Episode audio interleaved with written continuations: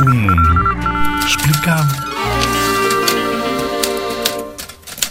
Já ouviste falar em racismo? Com certeza que não te passou ao lado o caso Marega, um jogador do Futebol Clube do Porto que foi vítima de insultos violentos de cariz racista durante um jogo. É inadmissível, inadmissível, portanto, é, e vamos fazer tudo o que for possível para identificar todas as pessoas que entoaram os cânticos de caráter é, racista. Ponto final.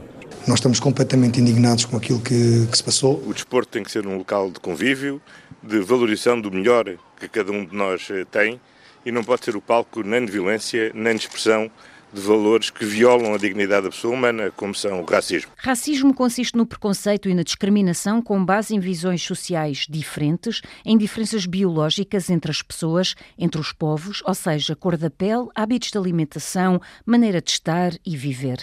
Há classes e etnias que se consideram superiores ou inferiores, com base em características, habilidades ou qualidades comuns herdadas. Não se esqueçam que, na história, o racismo foi uma força motriz por trás do tráfico tráfico de escravos e de países que basearam-se na segregação racial, como os Estados Unidos no século XIX e início do século XX, África do Sul, sob o regime do apartheid, muitos meninos não podiam ir à escola, não tinham direito a andar no autocarro, muitas pessoas não podiam entrar em cafés, restaurantes, hotéis, bibliotecas.